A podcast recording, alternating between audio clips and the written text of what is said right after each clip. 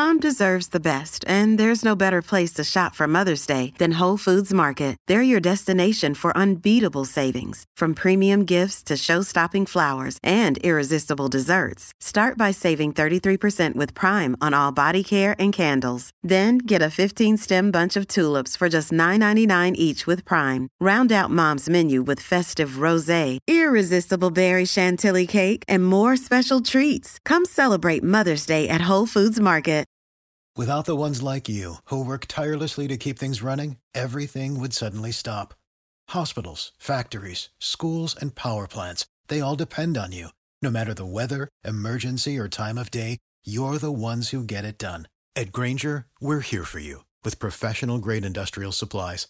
Count on real time product availability and fast delivery. Call clickgrainger.com or just stop by. Grainger for the ones who get it done. Heads up, there are a couple of F bombs in this episode.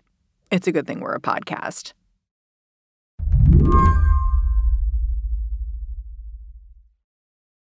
Justin, can you describe the hype about Kamila Valieva going into the Olympics? I think the words best short program of all time were used.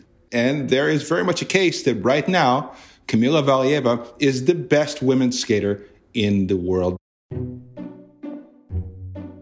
Justin Peters is covering the Olympics for Slate. And yes, we're going to talk about how this 15 year old skating phenom, Kamila Valieva, popped a positive drug test. But before we get into all the controversy, Justin says it's worth noting just how good Valieva is, banned substances or not.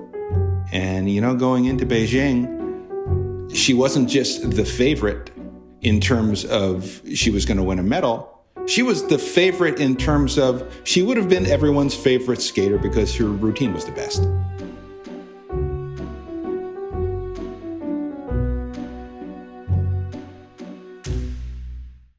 Do you make of what you just saw from Kamila Valieva? It was incredible. History was made, but there was. I was watching tape of former Olympians Johnny Weir and Tara Lipinski analyzing Valieva's form, like before any scandal broke out.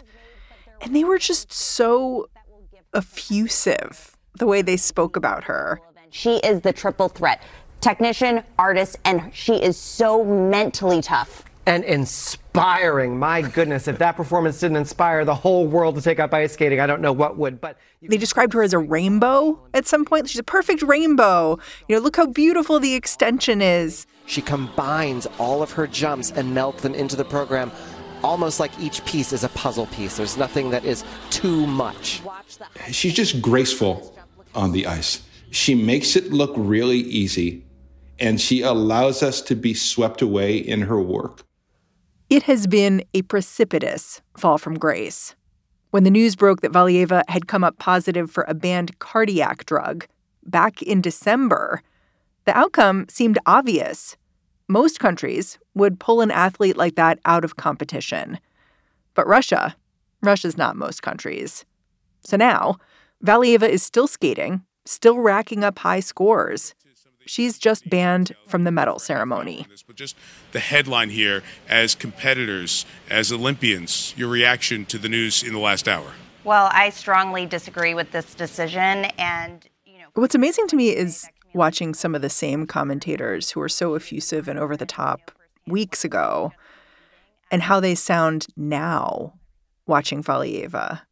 Uh, they didn't say much of anything, did they? That was what was striking to me that Valieva skated in near complete silence. I think Tara called out one or two of her jumps, but the rest of it was just the grinding of the blades on the ice and the music, which is rare because Tara and Johnny love talking about the skaters as they skate. And then afterwards, they were, well, that was the routine. And that's all I can say about that. All I feel like I can say is that was the short program of Kamila Valieva at the Olympics.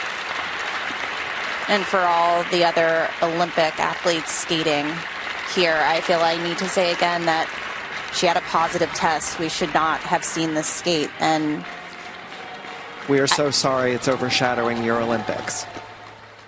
I think they feel cheated in a way.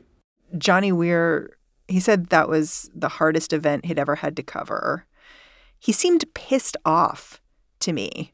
I think it's completely understandable, Mary. I mean, the problem goes back to Russia. The skaters that happen to be from Russia are, you know, playing under a completely different set of rules and not really getting uh, zapped for it at all.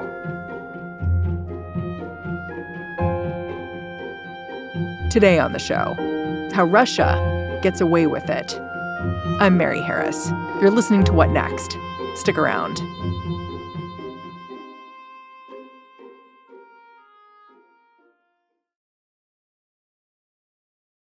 This episode is brought to you by Discover. When it comes to your finances, Discover wants you to know they are the credit card that is always there for you.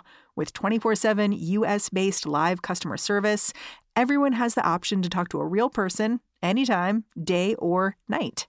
Yep, that means no more waiting for quote normal business hours just to get a hold of someone. We are talking real service from real people whenever you need it. Get the customer service you deserve with Discover. Limitations apply. See terms at discover.com/slash credit card. Walk me through how we got here with an athlete who tested positive for a banned substance, somehow competing in the Olympics anyway. Like, where would you start? Uh, I'll give you the short version of the long story, okay? Uh, it starts back in December when Valieva was taking one of the routine tests that every athlete that is a high level international competitor takes. These folks are tested all the time, right? Like testers can show up at their house at like six in the morning. It's you know part of the job. You know, yeah, ding dong, it's me, uh, the piss man. Like, and you know, so the piss man shows up to Kamila Valieva's door. You know, she gives her sample, and then it goes off for testing. But Russia apparently, according to the World Anti-Doping Association, slow walks the sample. They do not mark it for expedited review. Hold it, they can do that? Like Russia can make the choice, like, meh, this sample, let's have it chill in the fridge for a month. There's a lot less oversight here than uh, than you would think. The IOC basically leaves it up to each individual country's anti-doping agency to handle the testing and the initial provisional suspensions uh, for every athlete in their own country. And that sucks when you've got 194 countries whose you know, federations actually think that doping is a bad thing. And then you've got Russia. So it took six weeks to process Valieva's sample. And in that six weeks, she competed, right? She competed. She competed. She made it her way all the way to Beijing after competing in international events, competed in the team's event for Russia, pardon me, the Russian Olympic Committee, led them to gold with a dazzling routine. And then that gold was immediately thrown into question when it came out that she had tested positive for a banned substance, trimetazidine, which is a heart medication for which the Chinese swimmer Sun Yang was banned from international competition between the London Games and the Rio Games back almost eight years ago.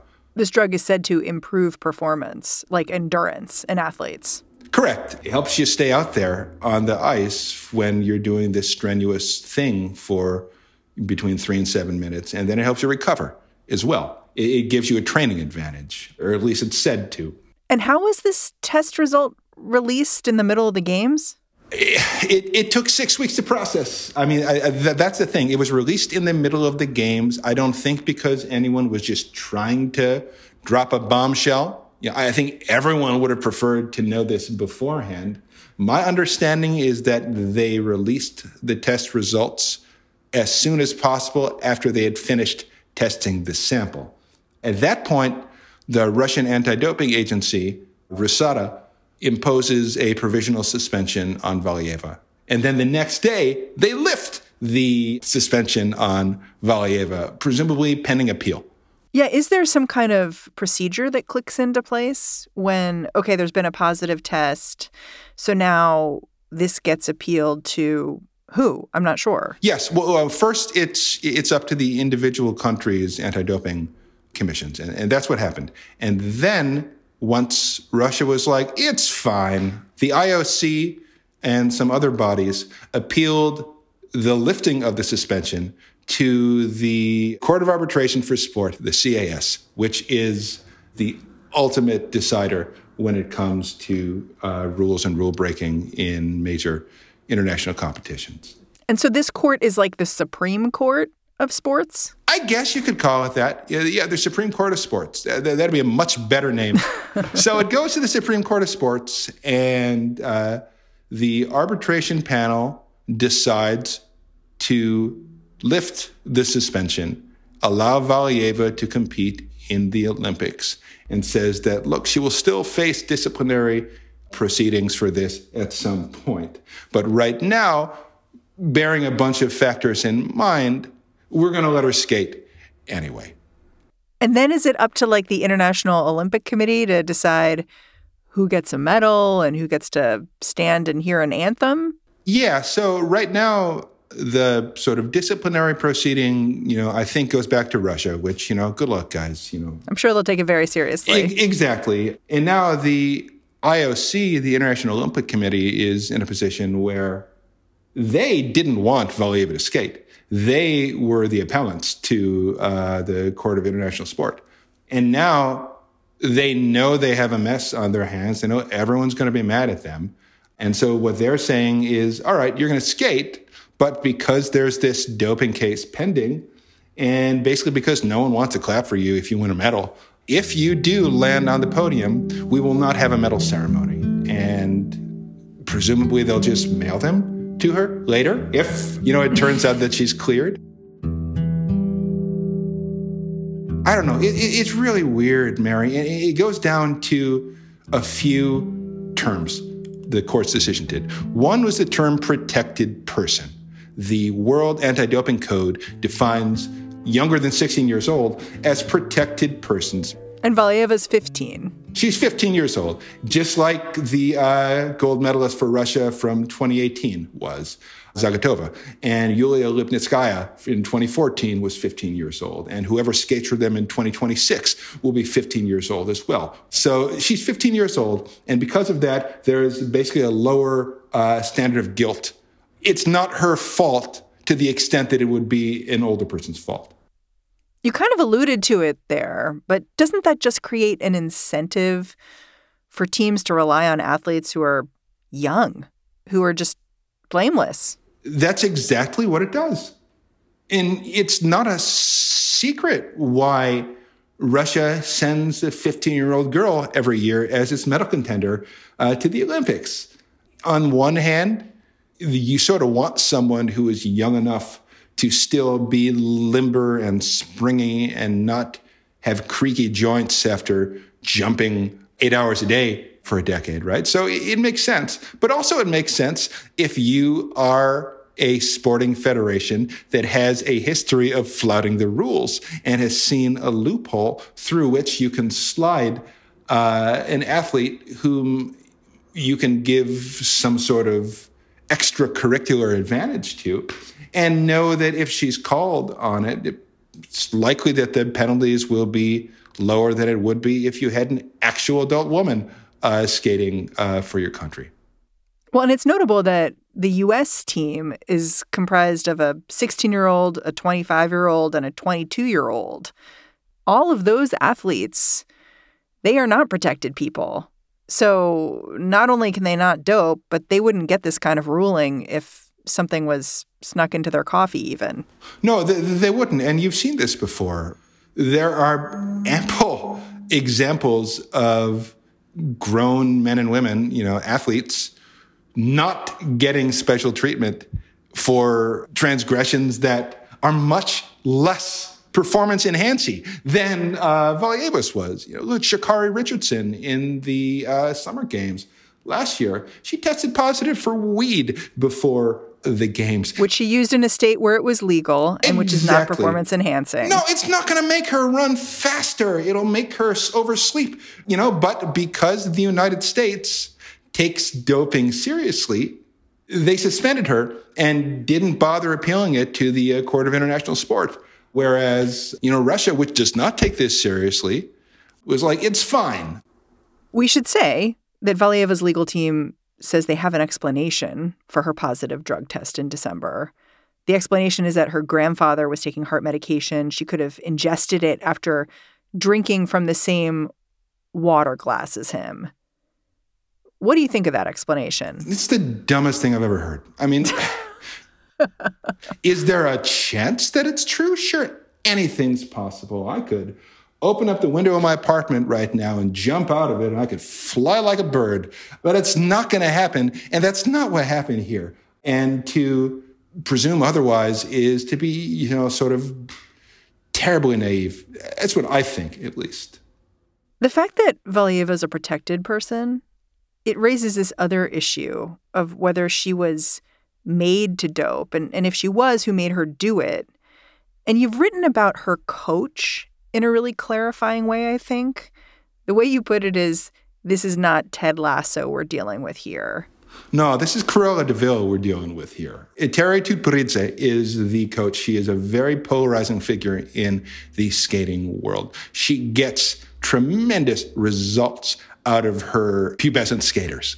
They're always pubescent skaters. So she's done this before. She's done this before. She um, was Alina Zagitova's coach when Zagatova won gold for uh, Russia in 2018 in Pyeongchang. Also 15 years old. Also 15 years old. She was Yulia Lipnitskaya's coach, as I mentioned, in 2014 when she. Also 15 years old. Also 15 years old. And the reason why these names might not ring a bell to our listeners is because Tutberidze's skaters have a habit of disappearing from the international scene pretty soon after the Olympics. Yulia Lipnitskaya entered residential treatment for anorexia a few years after she won gold in the teams in 2014 in Sochi. Alina Zagitova was a gold medalist who is now ranked, I believe, 71st in the world right now. Um, that's a precipitous drop in not that much time. And what people say about Eteri is that she is a very sort of harsh and demanding coach. Her techniques allow her skaters to do these very complicated triple and quadruple jumps, but it also destroys their bodies. The way you put it was she's a coach with a habit of using skaters up quickly because for her, they're an infinitely renewable resource, which made me so sad to read, but also seemed very on point. And this is why the arbitration panel used the term irreparable harm when determining, well, should we ban Valieva from the rest of the games? They decided that they shouldn't because to do so would visit irreparable harm on the athlete. And I think what they meant by that is she's not coming back to skate for Russia again in 2026 her window for international competition is this week. This is her shot to skate at the Olympics. And if we suspend her for a transgression that every thinking person realizes was not her idea, and she likely did not have agency in what was being done to her or what she was told to do, then she will bear the brunt of the punishment for this transgression in which she does not deserve most of the blame. You know, I look at that though, and I think the irreparable harm was done. I mean, th- you know, it's true that she may not come back to skate again, but if you're talking about the real harm, I'm not sure that the real harm is in keeping her off the ice. I feel like the real harm is letting her get on the ice so young with someone pushing her so hard in the first place. Yeah. And, you know, I've been thinking about this a lot, Mary. What is the point of ethical code for sport? Is it to be scrupulously fair to every individual athlete who may or may not be, you know, implicated in something that might affect their performance? Is it to give Valieva the fairest shake possible?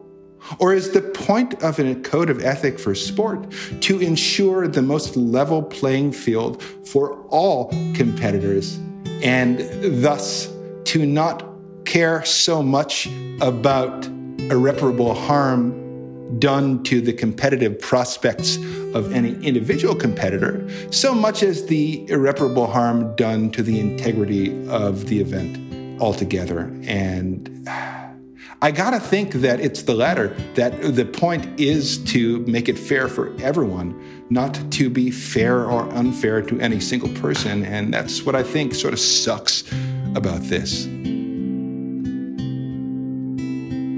After a quick break, Justin Peters will be back.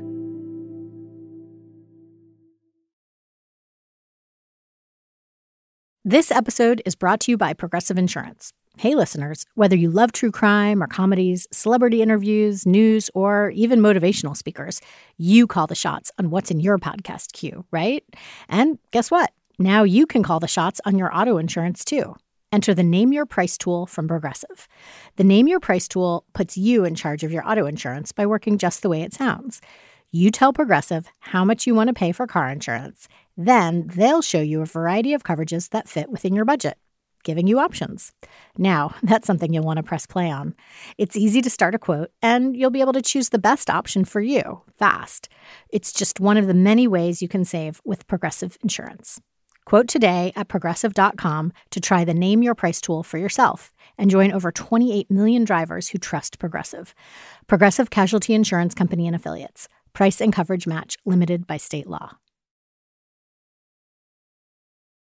Part of the reason I think a lot of people, including you, have been so upset about what happened with Kamila Valieva during this Olympics is because of Russia's history with doping. And I'm wondering if you can tell the story of how we know about that history. It goes back to the 2014 Sochi Games, right? Yeah. So, you know, back in Sochi, uh, the 2014 Games, which were the Putin Games, uh, they were being held. It's their unofficial title. The, the Putin, Putin games, games, yeah, unofficial. Yeah, that's right. You know, that's what it said on the T-shirt. Uh, Russia won the most medals in Sochi, and then a little bit later, it came out that a lot of those medals had uh, had a taint to them. A little asterisk. A little asterisk, a big old asterisk.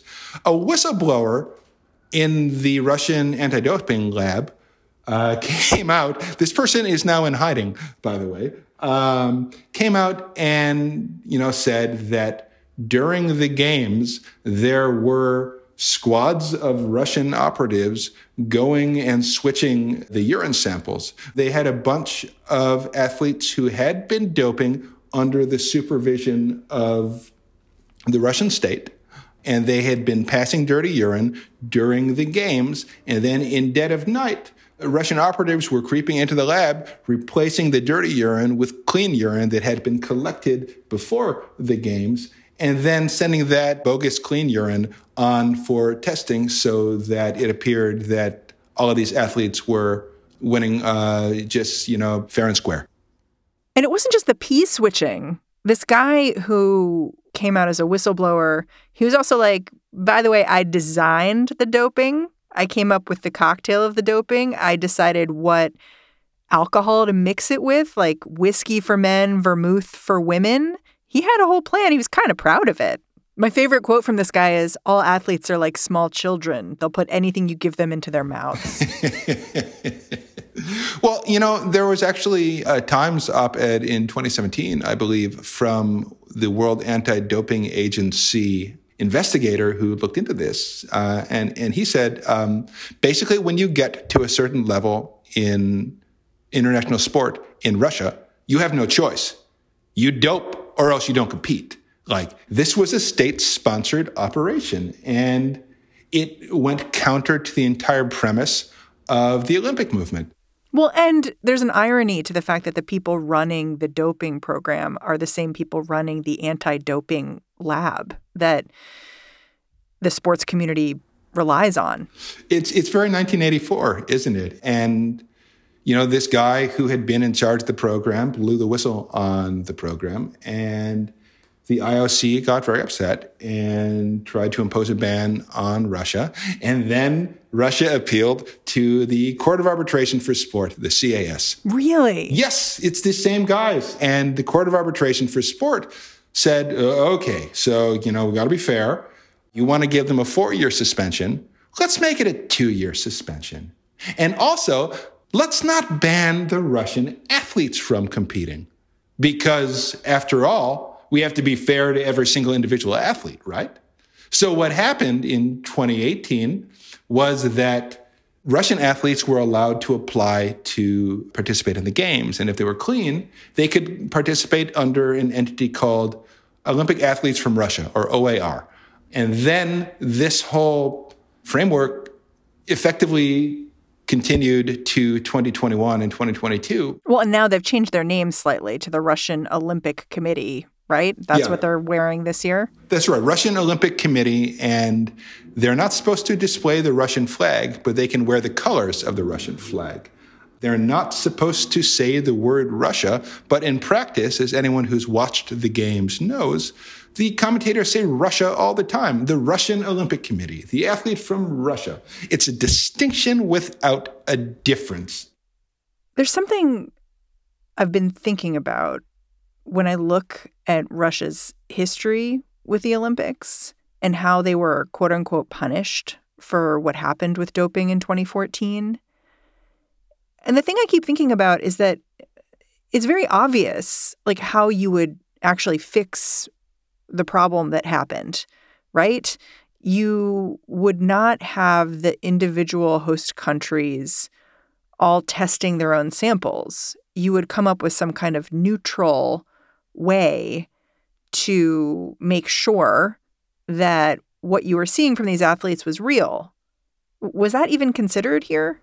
Uh, that works in theory. In practice, I don't know how effective that'll be. I mean, I feel like there would be just as much obfuscation if the testing was the province of some, you know, grand international body trying and failing to track down these samples in a sort of timely manner. And yeah, you could say, well, if you don't let our testers in, you know, you can't come to the Olympics. But the IOC tried that, and the Court of Arbitration for Sport said, nope, sorry, you can still come. Point is, that's what's so maddening about this. There are no easy fixes. There are no easy solutions here. The Olympic movement, which you'll hear a lot about if you watch the games, you know, is supposed to be you take an event like the Olympics, right? And you use it to build a peaceful and a better world.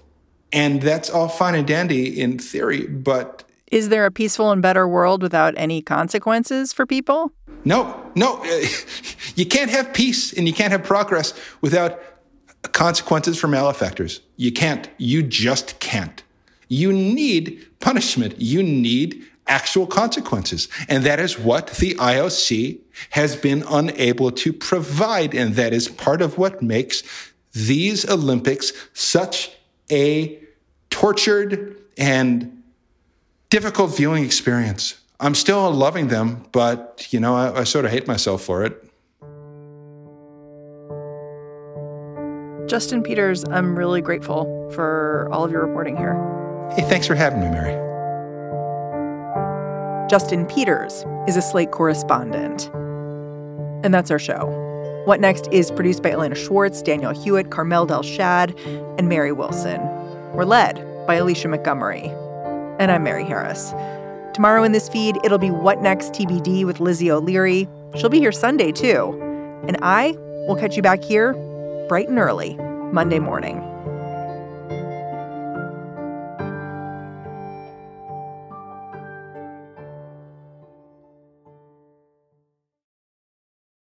You know, when the piss man comes to my door, it's for a very different reason. Uh, uh, anyway, I hope the piss man's not coming to your door. No, no well, you know, I I'm not listening to the phone book anymore. Uh, buckle the fuck up, podcast listeners, because here I go.